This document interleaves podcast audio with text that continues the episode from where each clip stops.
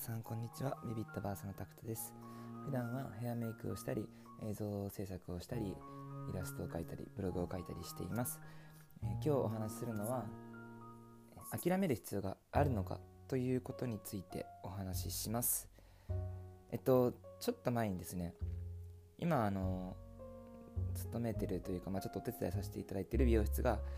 潰れるというお話をしたんですが、それと付随するお話で、ビジネスとか、お仕事をしてる時とか、事業もそうなんですけど、トラブルが起きた時にその問題に対して諦める必要があるのかっていうお話ですね。結論から言っちゃうと、諦める必要はあります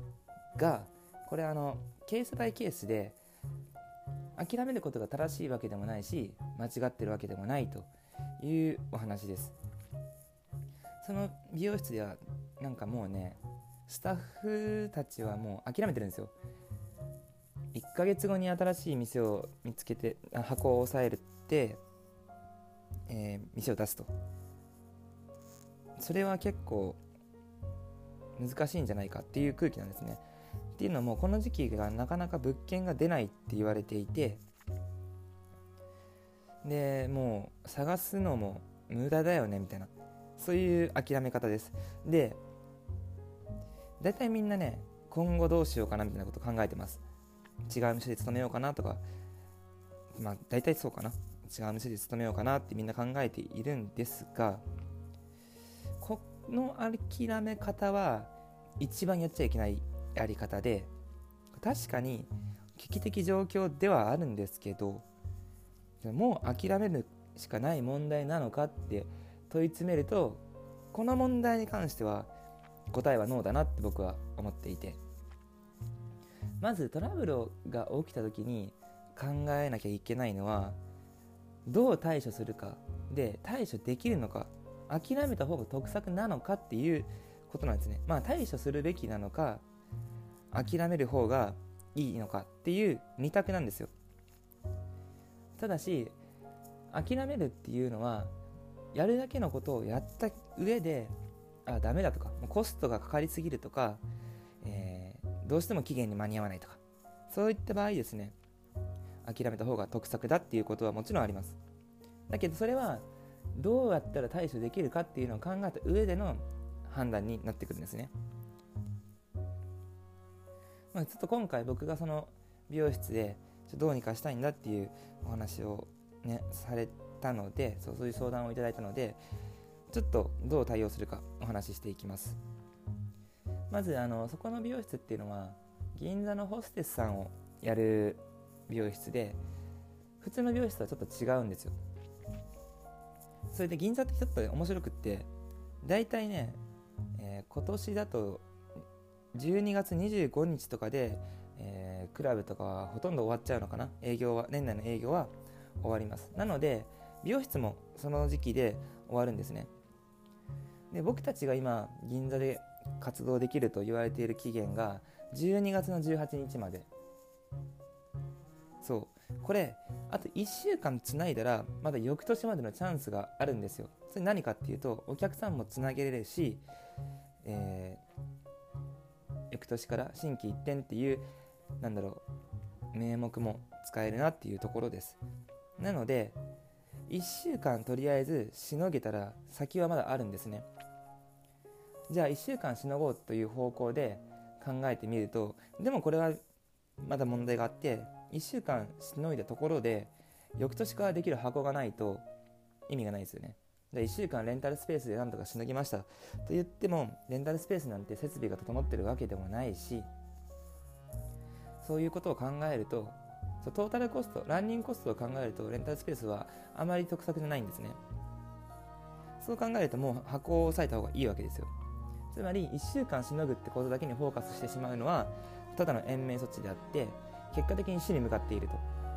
いう根本的な解決にならないんですね。じゃあどうするか。1週間だけしのぐっていうのももちろんありです。諦めるんだったら1週間しのいで気持ちよく終わるっていうのもありだし、1週間つないで、その正月休みのうちに何とかして物件を探し回るっていうのもありです。ベストなのはなんとかして物件を抑えるっていうことなんですね。結論、物件を決めた方がいいっていうのはもちろんなんですが、この場合大事なのは物件を決めるっていうことを決めた上で、まず延命措置なんですよ。自分たちの猶予を伸ばして、物件を探すっていうことがすごい大事で、これはもうビジネスマインドみたいな話になってくるんですけど、保険ってすごい大事なんですよ。なんだろうな、準備の話もちょっと前にしたと思うんですけど、これがあるから頑張れるっていうのはすごい大事で、よくなんか SNS とかだとこう保険をかけるなとかいろいろ言ってる人はいるんですけど、保険ってちゃんとしたものを用意しておけば自分が前に出る時の活力になるんですね。これがあるから大丈夫っていう。逆にそれ持ってないって勝負する人って僕はあまり利口だなとは思っていなくって、まずはそうこうなると延命するってことなんですね。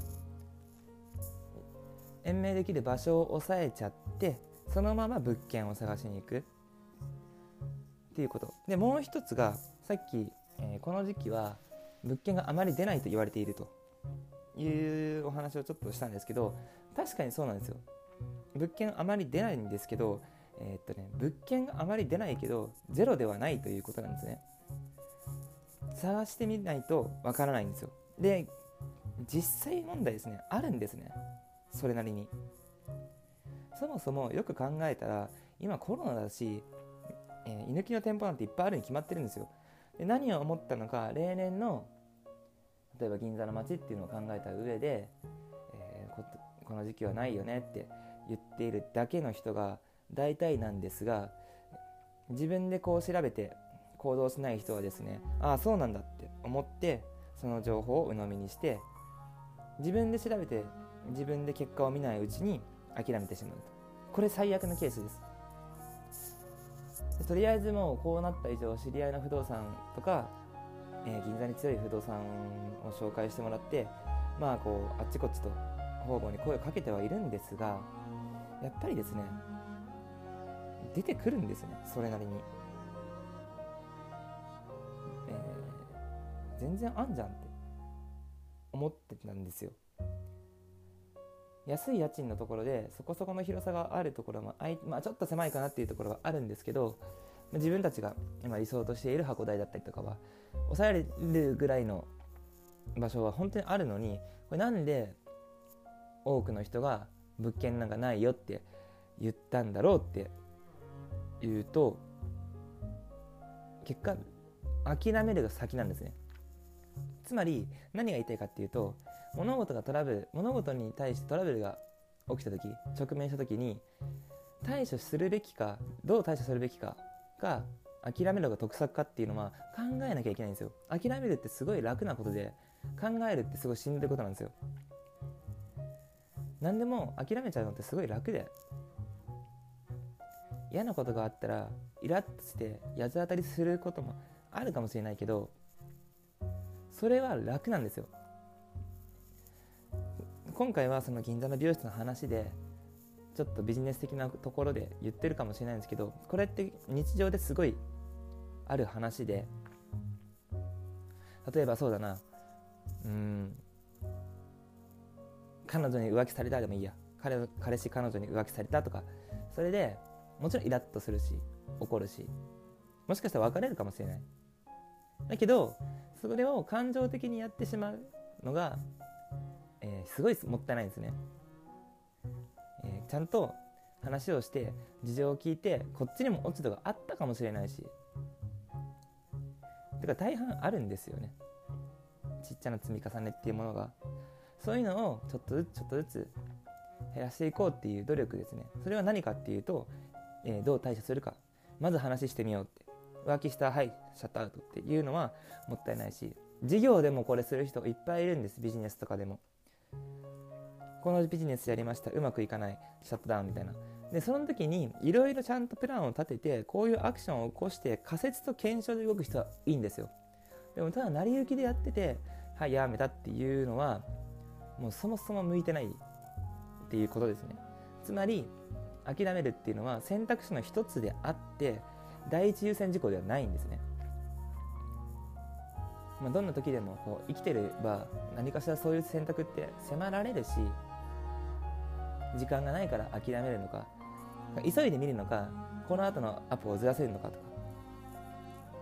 まあ、そういう考え方一つで人間の視野ってすごい広がっていくので、ですね、コロナ禍の中ですが、まあ、第3波とかね来てるところですが、諦めるしかないのかとか、諦めないといけないかやるだけのことをやってみようかって思うのも自分なので、自分の人生ですね、確かにコロナは生きづらい状況ではありますが、頑張っていただければいいかなと思います。僕も頑張ります。とりあえず今日は諦めるのが得策なのかっていうお話でした。じゃあまた。皆さんこんにちは、ビートバースのタクトです。普段はヘアメイクをしたり、映像制作をしたり、あとイラストを描いたり、ブログを書いたりしています。今日お話しするのは、世の中は金であるということについてお話しします。すいません、結構尖ったタイトルで、まあこの話をするとですね、大体2社に分かれます。その通りだって言われる方もいれば、そんなことないよっていう方もいます。で、そんなことないっていう方の、意見はもちろん重々承知です。この世の中で一番大事なのがお金かと言われると、お金ではないと。それはもう言い切れると思います。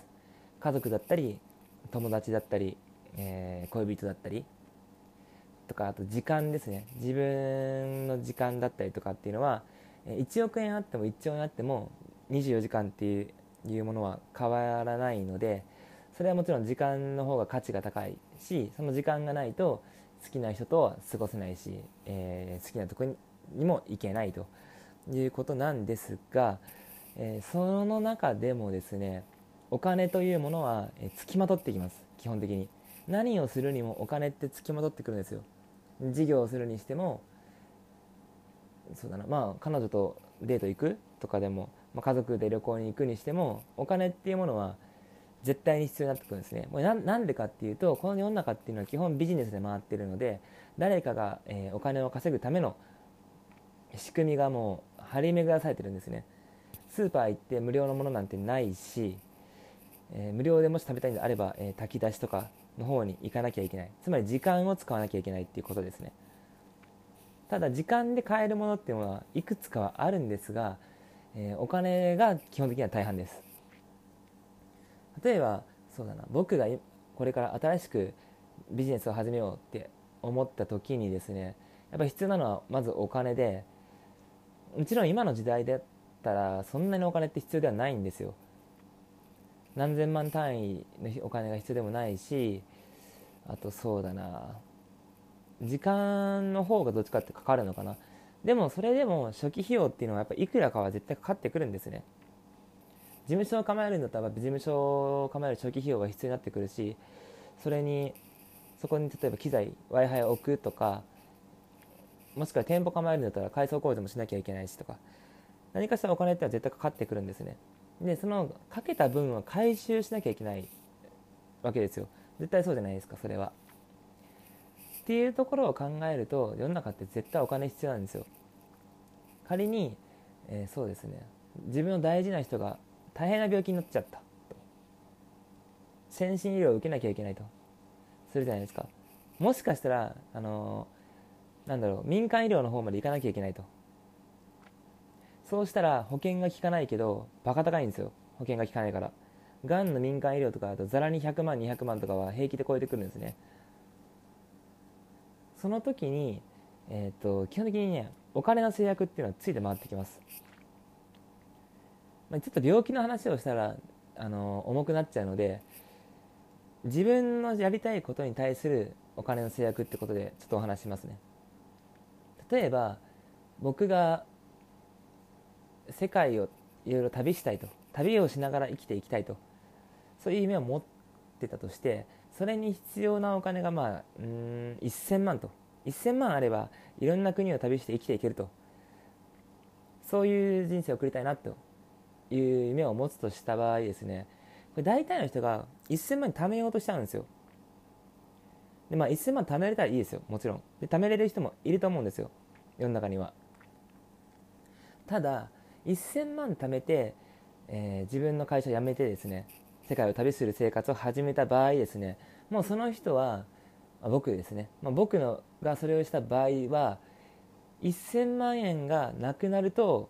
ゲームオーバーと、生活ができなくなるということなんですね。で、大体残り300万ぐらいだったらまた仕事始めなきゃいけないんですよ。つまり、必要なのはお金なんですけど、夢を叶えたいとか成功したいとか好きなことで生きていきたいって思った時に必要なのは現金ではなく稼ぐ道なんですね。どうやって自分にお金が入ってくるか、自分が好きなとこで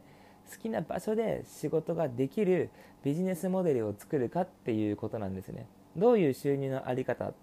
生々しい言い方をするとどういう稼ぎ方をすれば自分の夢は叶うのかっていうのは、これめっちゃ考えなきゃいけなくって、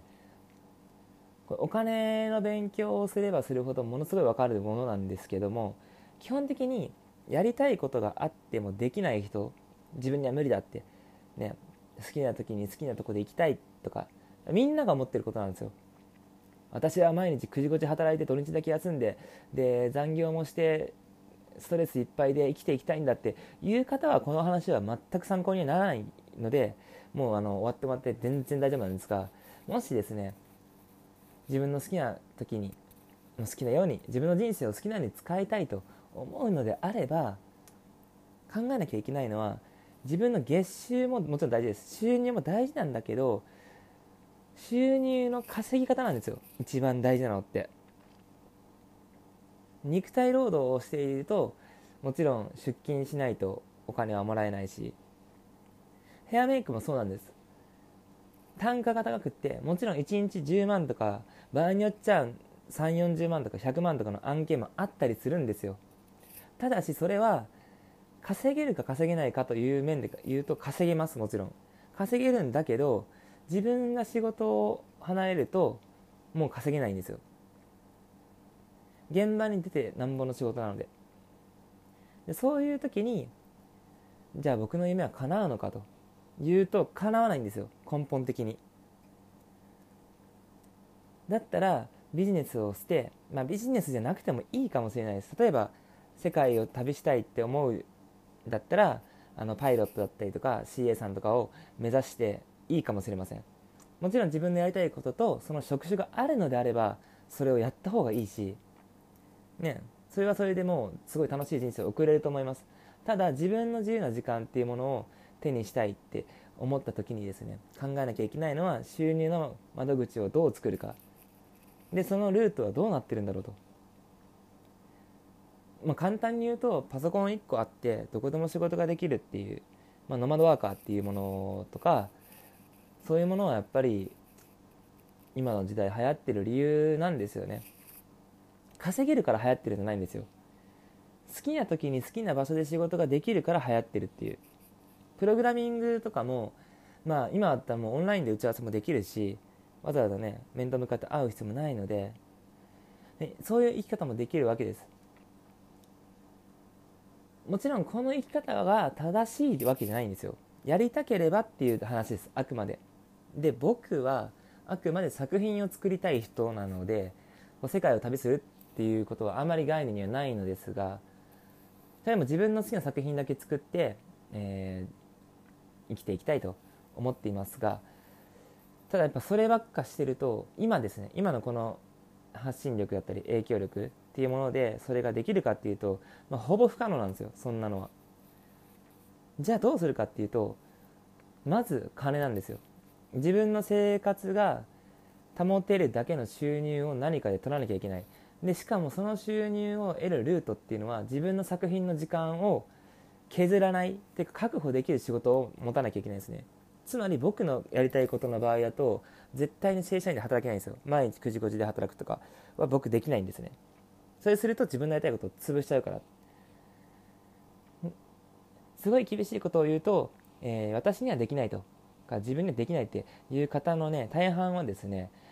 才能とかどうこうじゃなくって、自分で自分の首を絞めているんだっていうところですね。それは毎日出勤、現場に出る、そういう仕事をしている限りは、自分のやりたいことっていうのはなかなかできない。それはもちろん当たり前ですよね。そこに時間を取られてるんだから。欲しいものは時間なのに、その時間を使っちゃいけないところに使っていると。そこでまあシステムエラーが起きているので、どうやっても改善しない限りは成功もクソもないよっていうところです。はい、今日はですね、そういったところを、ちょっとですね、自分の人生な1回なので、1回だけでも意識してみるといいかもしれません。楽じゃないですけどね、もちろん。まあ、ただやっぱり自分の人生の時間を何に使いたいかって考えたときに、自分のために使うことが一番だと思います。もちろんそれは好きな人のために使うでもいいし、お客さんのために使うでもいいんですけど、それが自分の喜びであればいいと思います。ただそうじゃないんであれば、今やってることがそこに直結しないんであれば、生き方っていうのは全然自分で選んでいいんだよというお話です。最近ですね、寒くなってきたので、コロナもね、また増えてきてて、どうなるかわからない時期ではありますが、勉強するにはいい時期だと思います。僕も頑張るので、一緒に頑張りましょう。じゃあまた。